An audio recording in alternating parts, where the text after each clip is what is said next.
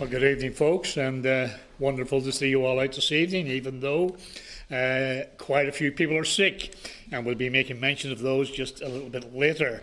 And we welcome those that are listening in, and we do pray the Lord has a blessing for us. Let's ask the Lord's blessing on His word in prayer. Let's pray. Our gracious God and our loving Heavenly Father, again we give Thee thanks for the Wednesday evening prayer time.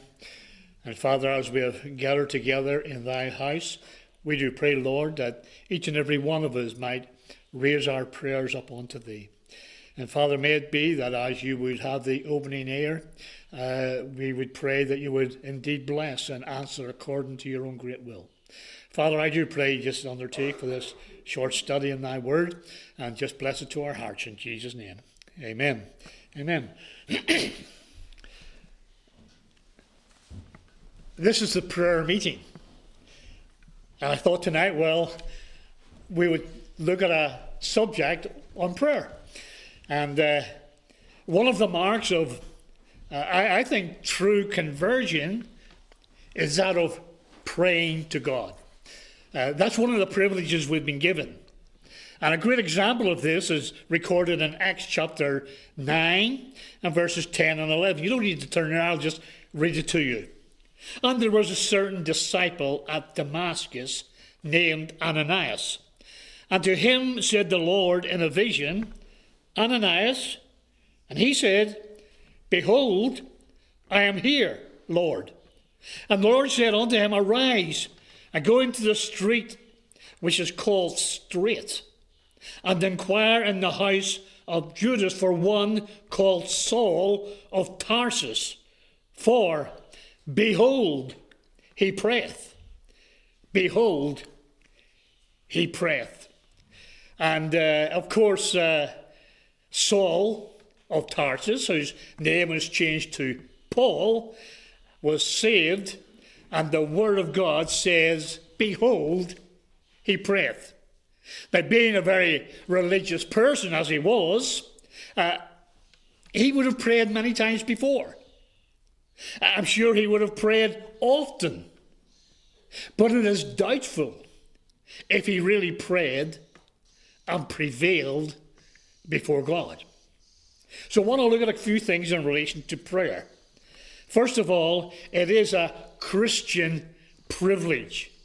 Now, prayer has always been a privilege. But you know, some today seem to treat this privilege of prayer as a right. And as such, I have seen, and I'm sure you have as well, especially when we look at the TV evangelists and so forth, but they seem to come into God's presence in a very flippant way. They are very flippant as they come before the throne of grace. Now, we must always remember that we are coming before the high and lofty one that inhabiteth eternity, eternity, whose name is holy. Isaiah 57 15 tells us that. And we have a great privilege of prayer. 1 Peter 2 and verse 5 says, to offer up spiritual sacrifices acceptable to God by Jesus Christ. So it is a privilege to be able to pray. I don't know if you've ever thought about it, but uh, as a Christian, and as you get down before the Lord to pray, have you thanked Him for the privilege? Remember, we are human. He is God Almighty, the Creator, the Holy One of eternity.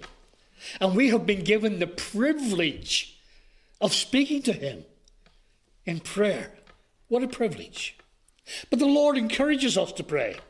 It is certainly a privilege to engage in prayer, but it is our Lord Jesus Christ that encourages us to pray. Luke chapter 18 and verse 1 says this Men ought always to pray and not to faint. Now, this was the introductory comment, if you like, to the parable or, the story of the widow who came to an unjust judge. You remember it well. Uh, he, he got annoyed because she kept coming back. And she received her answer because of her importunity.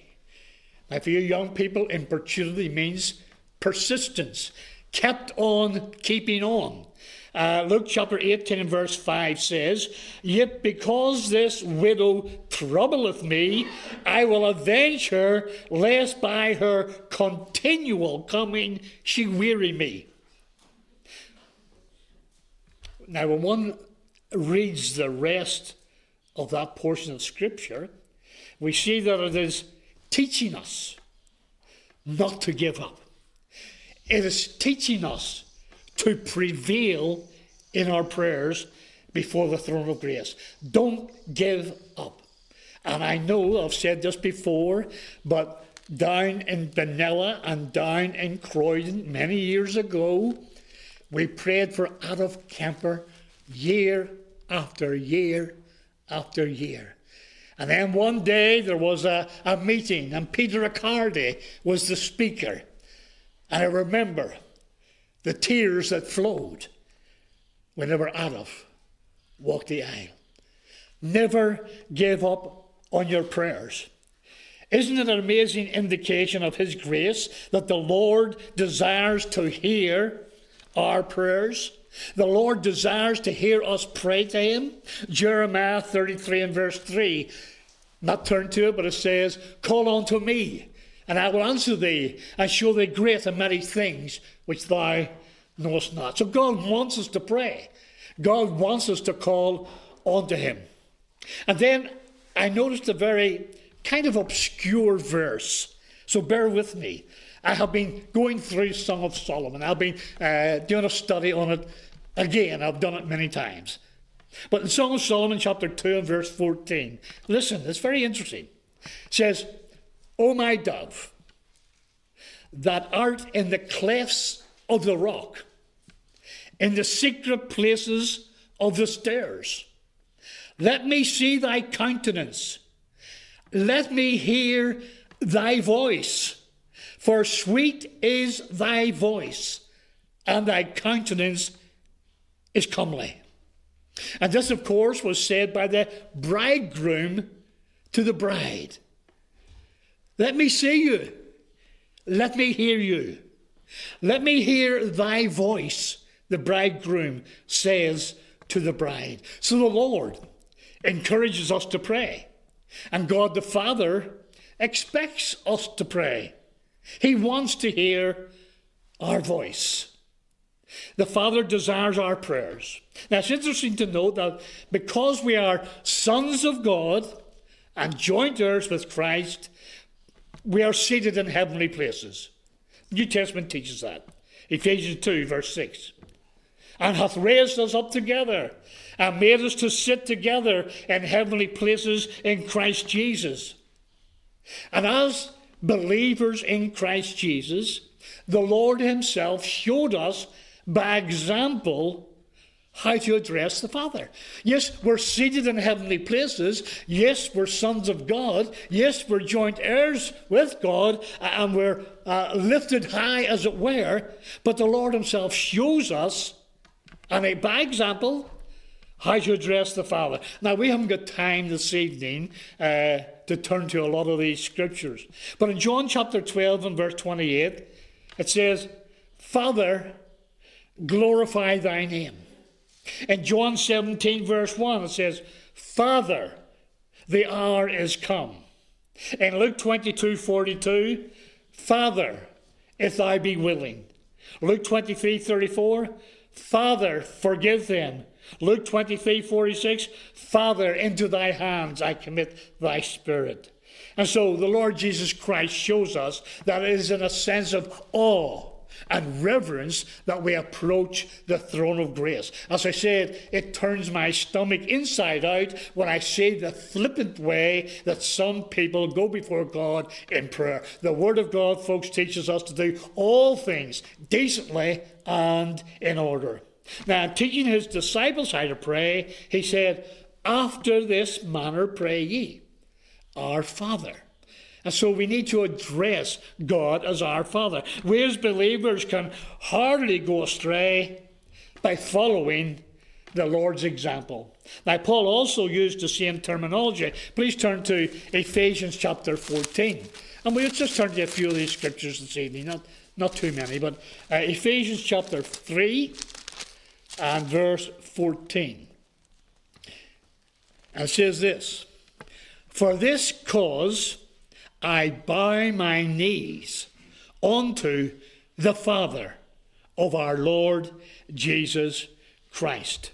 Now look over to Ephesians chapter 5 and verse 20.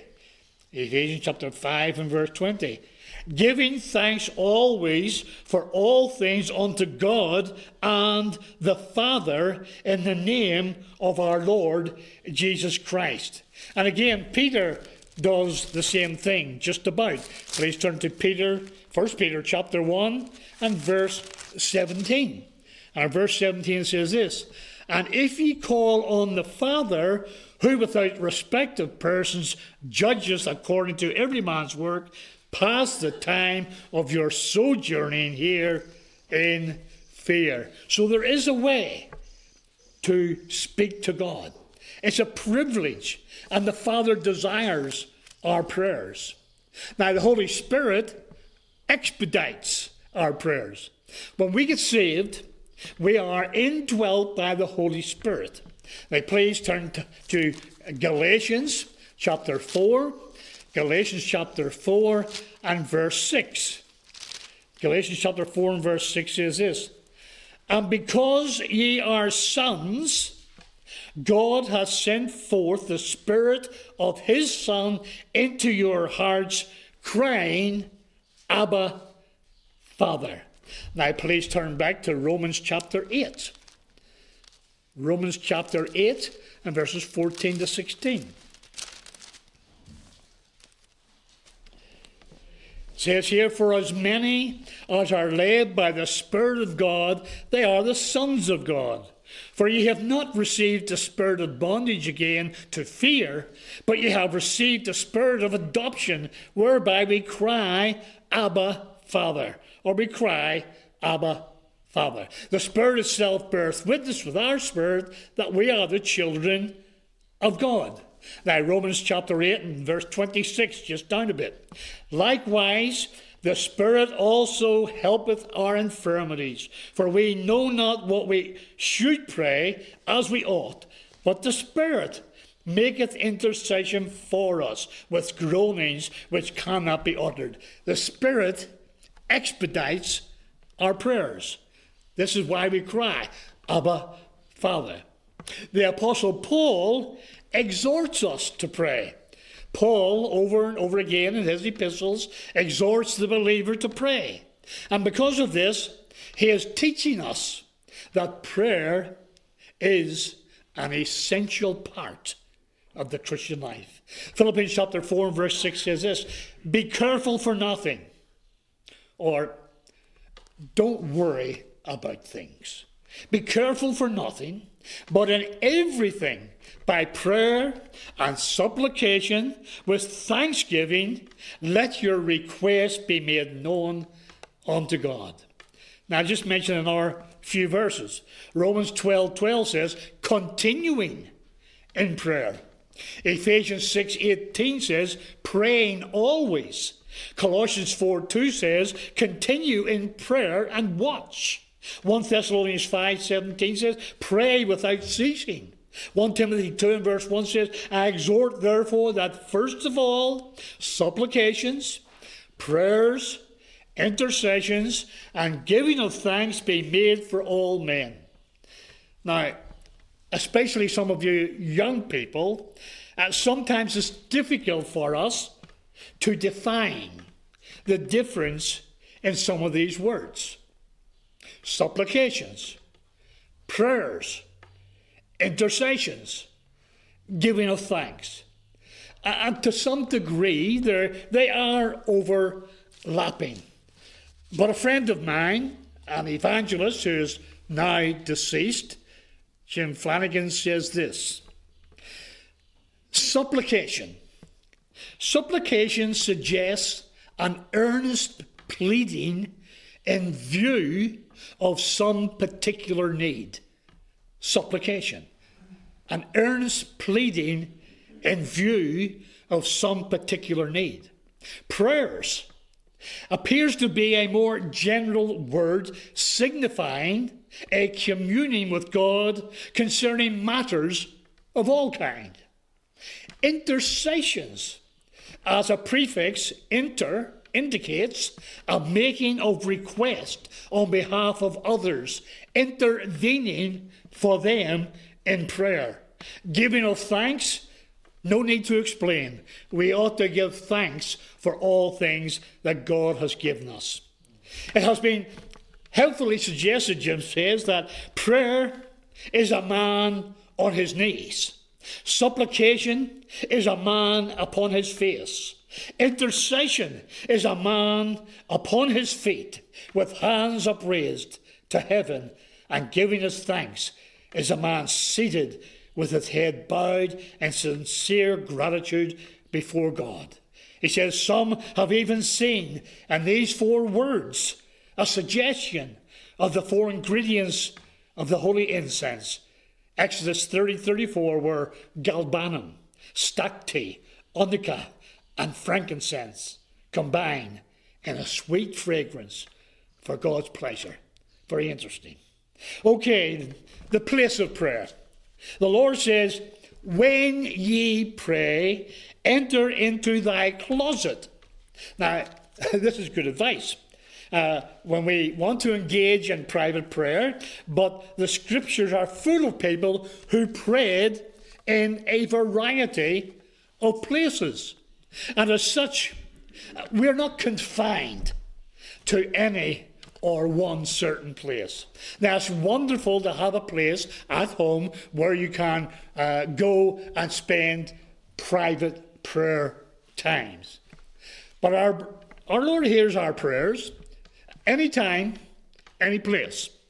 Uh, now, the following is just a short list of examples.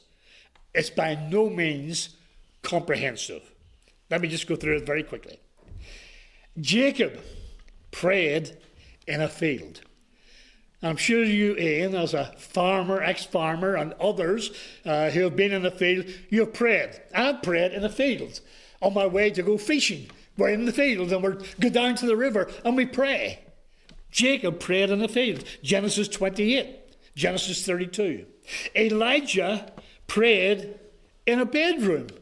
And I'm sure we've all been, I was going to say guilty of that, but I'm sure we've all been uh, involved in that praying in our bedrooms. 1 Kings 17. Elijah prayed on a mountain. Nehemiah prayed in the king's court. Jonah prayed in the belly of the fish. Habakkuk in the watchtower. The disciples in a boat. Peter while he was sinking in the water, Peter on the housetop, Paul and Silas in prison, Daniel at his window, and you could go through the whole of Scripture and see how the patriarchs, how the prophets, how the men of old prayed and where they prayed, and there's scriptures for all of these. And then we have our positions in prayer. Is there a right way or a wrong way or wrong posture in praying? No. there are no wrong postures. I'll explain a little bit more about that in a minute. But there are wrong motives and wrong attitudes. When I say there's no wrong postures, I have been in prayer meetings where men have just sat there with their legs outstretched and their arms folded as if they couldn't care less and they enter into prayer. I just wonder about the attitude. The wrong attitude may dictate a wrong position, which would not be honouring to God. But generally speaking, if one is coming before God in the right attitude of mind, with a proper frame of mind, then any of the following could be adopted as your posture in prayer. Can anybody tell me? We'll make it very Just a minute. Can anybody tell me a position that you can pray in? Kneeling, okay. Another position. Sitting, another position. Standing. Prostrate. Okay, let me just get good. So we, we do know about the different positions or the postures that you can pray in. And we follow good examples. David kneeled before the Lord. Psalm 95 and verse 6. Solomon kneeled on his knees. 1 Kings 8 54. Ezra fell upon his knees. Ezra chapter 9 and verse 5. Daniel kneeled on his knees. Daniel 6 and verse 10. Stephen kneeled down. Acts 7 verse 60. Paul kneeled down. Acts 20 verse 36. The Lord kneeled. Luke 22 41. Hannah stood. 1 Samuel 126. The Pharisee and the publican stood. Luke chapter 18. The Lord taught us when ye stand praying. Mark chapter 11 25. Eleazar bowed himself. Genesis 24. Moses and Aaron fell upon their faces. Numbers 16 22. The leper fell down on his face. Luke chapter 17. The Lord fell on his face. Matthew 26. And David sat before the Lord. And we could go on with many more examples of how and when and the posture of people praying. As proposed earlier, our attitude of heart is more important than our physical posture. But one must remember when we enter into the closet, as it were, or fall upon our knees, we must come before a holy God in awe, respect, and reverence. And of course, all these things are providing you're physically fit. Illness and physical conditions may also determine the posture you take in prayer. May the Lord bless this simple, short study to our hearts. Brother Bernie, thank you.